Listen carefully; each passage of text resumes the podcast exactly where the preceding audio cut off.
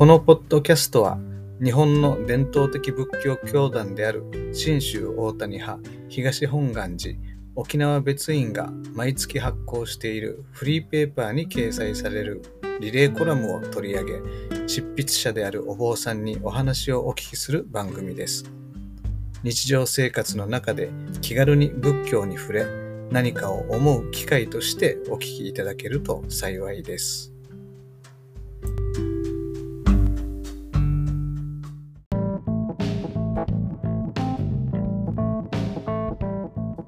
生活と社会と仏教アット沖縄、えー、こんにちは、えー、聞き手の、えー、照屋でございます、えー、今日はですね、えー、東本願寺沖縄別院の岸本隆さんに、えー、来ていただいております。岸本さんこんばんは。こんばんは。よろしくお願いします、はい、よろしくお願いします。あの今日はですねえー、っと、はい、東本願寺沖縄別院だよりのはい、えー、8月号が発行されてますので、はい、えー、それのあの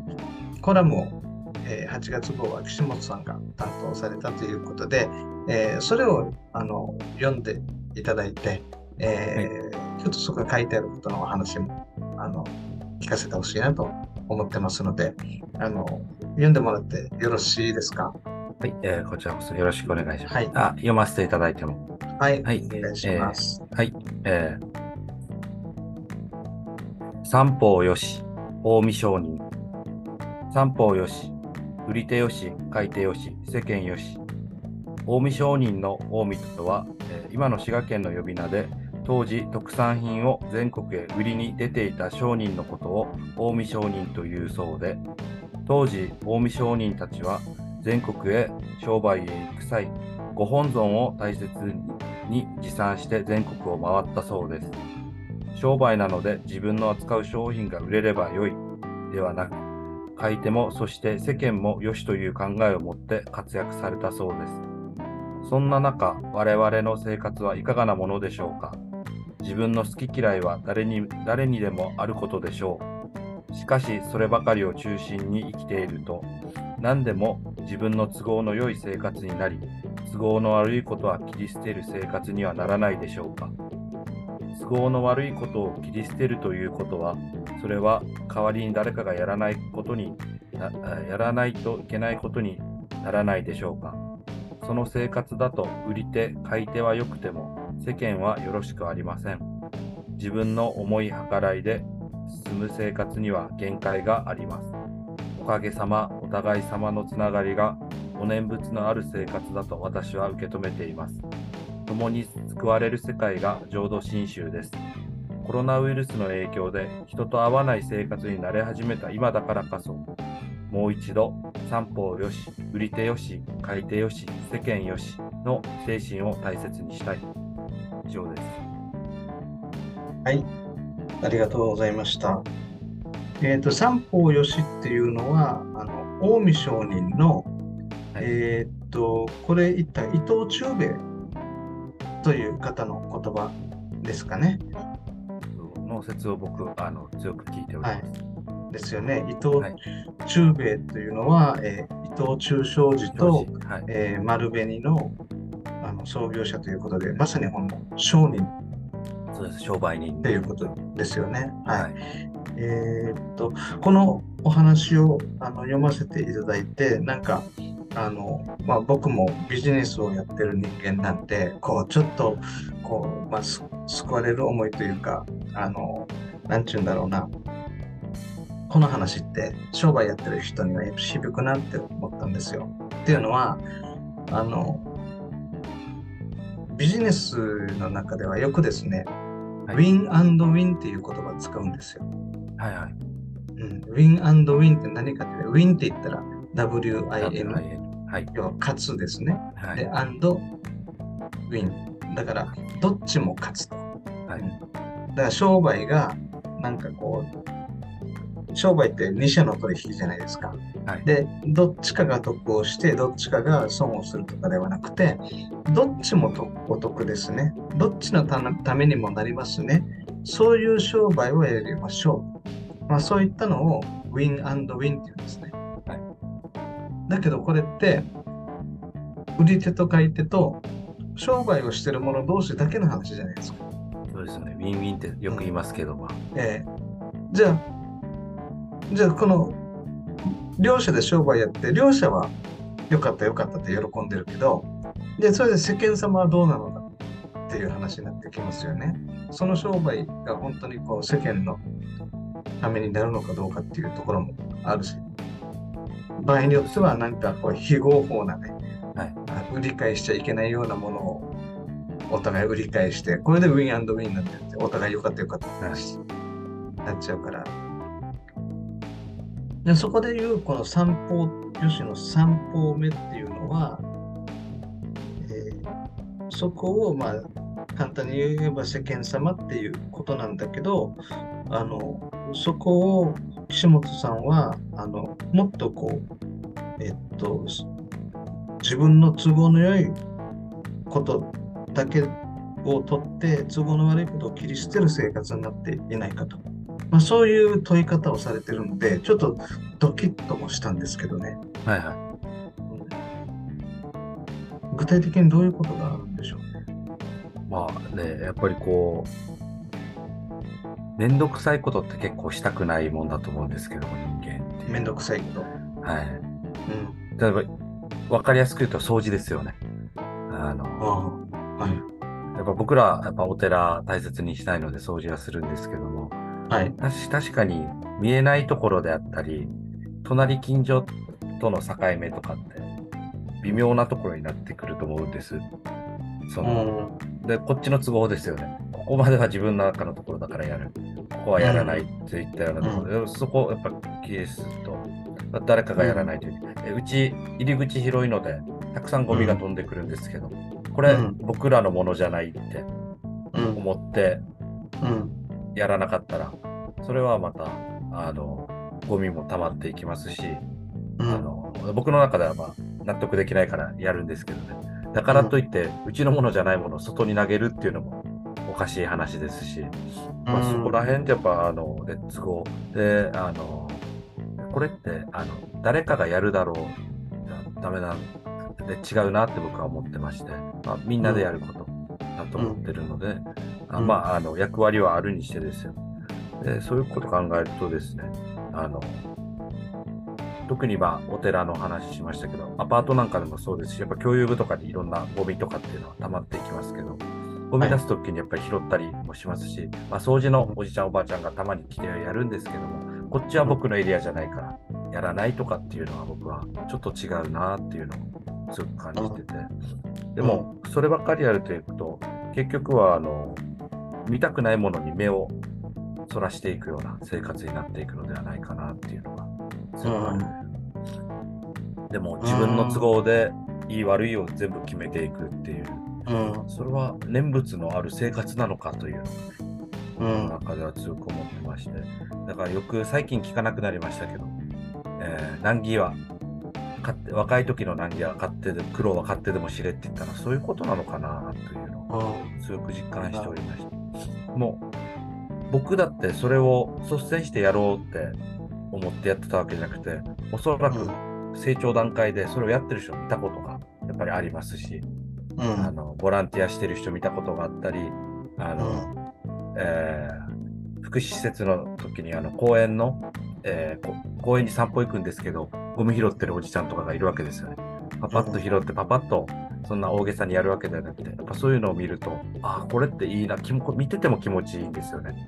で公園も綺麗になる。そのおじさんもやっぱりいい、うん、で世間もいい。これが三方よしなのかなって今だったら思うんですけど、うん、そういうところでやっぱこうあの、まあ、今掃除ゴミ拾いのことを言いましたけどあの大切だなっていうのを強く思いますしでやっぱこう商売事でもやっぱそうですよね。売り手と買い手がいいからって言ってそこで起こることがどうなのかっていう問題も。例えば、僕結構海好きであの海に行ったりするんですけど海所有してる人使う人この2つがいいいいって言ったらやっぱりあの囲いとか作ってしまってで地元の人が入れないってなったら散歩は良くないよなって思ったりすることもありますので、うん。うん、やっぱそういう身近なことからですね、本当にこの散歩よしって言葉、最近よくいろんなことに引っかかっていくっていう。うん。うん、散歩散歩よしって、もう本当にある意味、その商売人の間ではとてもよく言われることではあるんですけど、あの今の話聞いて、僕もちょっと浅はかだったなってちょっと思ってですね、その要は散歩よしっていうのは売り手よし、買い手よし、そして世間よしっていうことですよね。でこの世間よしっていうのをなんかこう漠然と考えていて世のため人のためになるとか、あるいはあの世の中にも利益があの第三者にも利益がいくとかね、なんかそういうふうに考えてたけどあのなんちゅうのかな今の岸本さんのお話を聞くと、はい、その自分の利益と関わらないこと、はい、さらに言うとあの自分にとっても難儀で嫌なこと。そういったものからやっぱり目をそらすし知らないふりをするじゃないですか、はい。うん、そういったところが問われてくるっていう意味での散歩よしっていうとも僕は最近強く感じます。はい、なるほどね。そっか。うん。ちょっと若干ね、近江商人が最初に発した言葉とはずれてくるところもあると思うんですけども。いや、でもこれがやっぱし、うん、今お坊さんが、うん、ちゃんとそこ気づいていってくださるっていうのはすごく大事だと思うんですよ。そっか。確かに。あの、でこう商売やってると、今、やっぱ経済的にも厳しいじゃないですか。はい、そうです、えー、どんな方でもそうだと思うんですけど、まあ、商売やってると、その商売を維持するのにもう精一杯になっちゃうんですよね。はい、うんもう自分のことでどうしても精一杯になっちゃう。だから、あの世の中のもっとこう、なんていうのかな、本当はほっていちゃいけないような問題とかがあっても、なんかもうそこに関わらないでおこうという、こう、なんかちょっと視界の片隅に見えはするんだけど、なんかこう、見ないふりというか、そっちに目を向けないようにしておこうとか、まあ、そういうのが正直言ってあのあります、商売とかしてるとですね。あのまあ、そこを問われているんでしょうね。それでいいのかっていうような感じでね、うん、そのおかげさまお互い様っていうのはそういったところともつながってるから無視はしないでおこうというかそういう感じなんですかね。そうですね、本当にやっぱりその僕らやっぱり生活ありますんで、ね。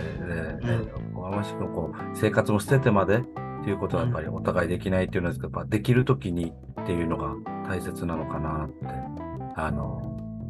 思って僕らもやっぱこう、なんですか、何でもこう、ボランティアだとか、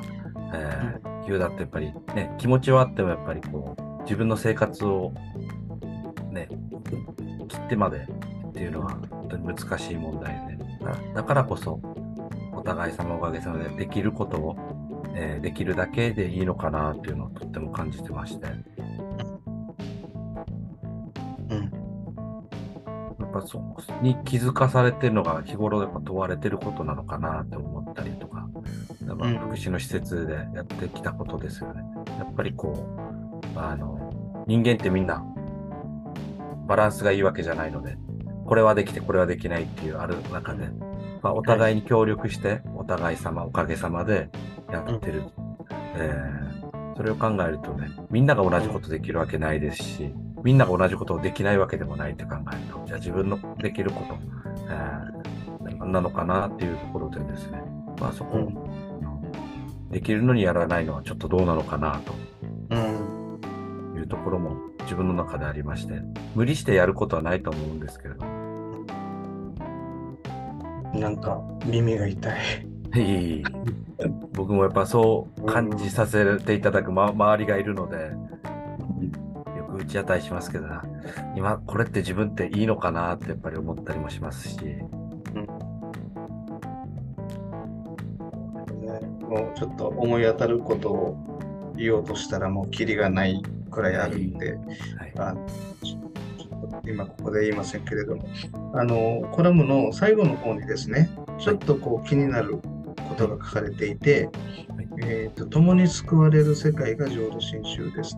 そしてコロナウイルスの影響で人と会わない生活になりはじ慣れ始めた今だからこそもう一度三方よしの精神を大切にしたいってありますよね。このコロナウイルスの影響で人に会わない生活になれ始めたと。はい。ここに何があるんですか？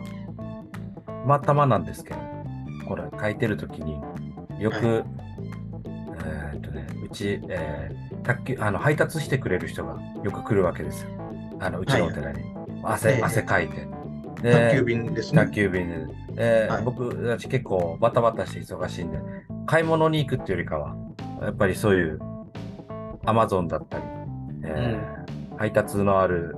まあ、通販って呼ばれてるのを利用するんですけども、うん、で本当にね、コロナ禍になって頻繁に行かなくてもいいし、すぐ届くから、今、置き配なんて、うん、あの人がいなくてもそこに置いとくっていうのがある中で、このいつも来てくれるお姉さんがもう汗だくで来るわけですよね。はい。で、たまには、たまにこうお寺に電話来て、えー、荷物多いんですけど、何時ぐらいやったらいますかと、やっぱりこう、うちのお寺、中2階みたいになってるんで、持ってきていなかったら大変ね、またそうですね。はい、本当に、あの、そういう後ろで走ってる、頑張ってる人がいて、僕たちに荷物が届くというのを考えるとですね、うん、本当にコロナ禍の影響で、えー、今も、あの、ズームだったり、人に会わないでできることが増えて、うん、えー、うどん食べに行っても、あの、タッチパネルで全部やるので、うん、あの、会わないって顔を合わせないじゃなくても、人と関わることが減っていってるんですよ、飲食行って。そうですね。前だったら、はい、食堂のおばちゃんのところに行って、今日ご飯少なめでとか、なんでねとか、弁当買いに行っても、今日どれにする？とか、あんたこの前これ食べてたよねとかあったのが、やっぱりこう、会話がなくなってるんで。うん、やっぱりそれが合わない生活になり始めた今だからこそ、本当にお互いが、うん、えー、僕、よく弁当とかあのかまぼこ買いに行くんですけど、まあ、あっちから、ね、あの店員さんからしてありがとうねって言ってくれるんですけど、僕たちからしてもね、いつも美味しいものを売ってくれてありがとうねってありますので、まあ、そういう会話をするわけで、いつも美味しくてありがとうございます。でもやっぱタッチパネルだったり、今自販機だったりさ、そういうのないですよね。あっちからありがとうございましたって書かれてるけど、こっちからいつもいいものをありがとうございましたって手紙を書くわけでもないので、うん、だからこそやっぱりこう、本当にありがたい、おかげさまでっていう気持ちを一つ大切にしたいなと思って、うん、この文書かせていただいて。なんかこう人と直接会わずにこう機械で済ましてしまうっていうのが最近とっても大きく多くなりましたよね。そうですね。ねでそうするとなんか機械を操作してピピピってやってたらなんか本当に当たり前みたいな感じになってきてだけどその後ろにはしいろんな人があの自分のサービス自分にサービスをするために働いてくれてるしそこが分かんなくなっちゃうっていうところありますよね。はい、ありますし、逆にやっぱり、そんな世界だからこそ、やっぱり、いまだに弁当屋とかまだそこまでタッチパネルとかなってないので、ここで会話すると、本当にこの店員さんのありがたさ、朝からこ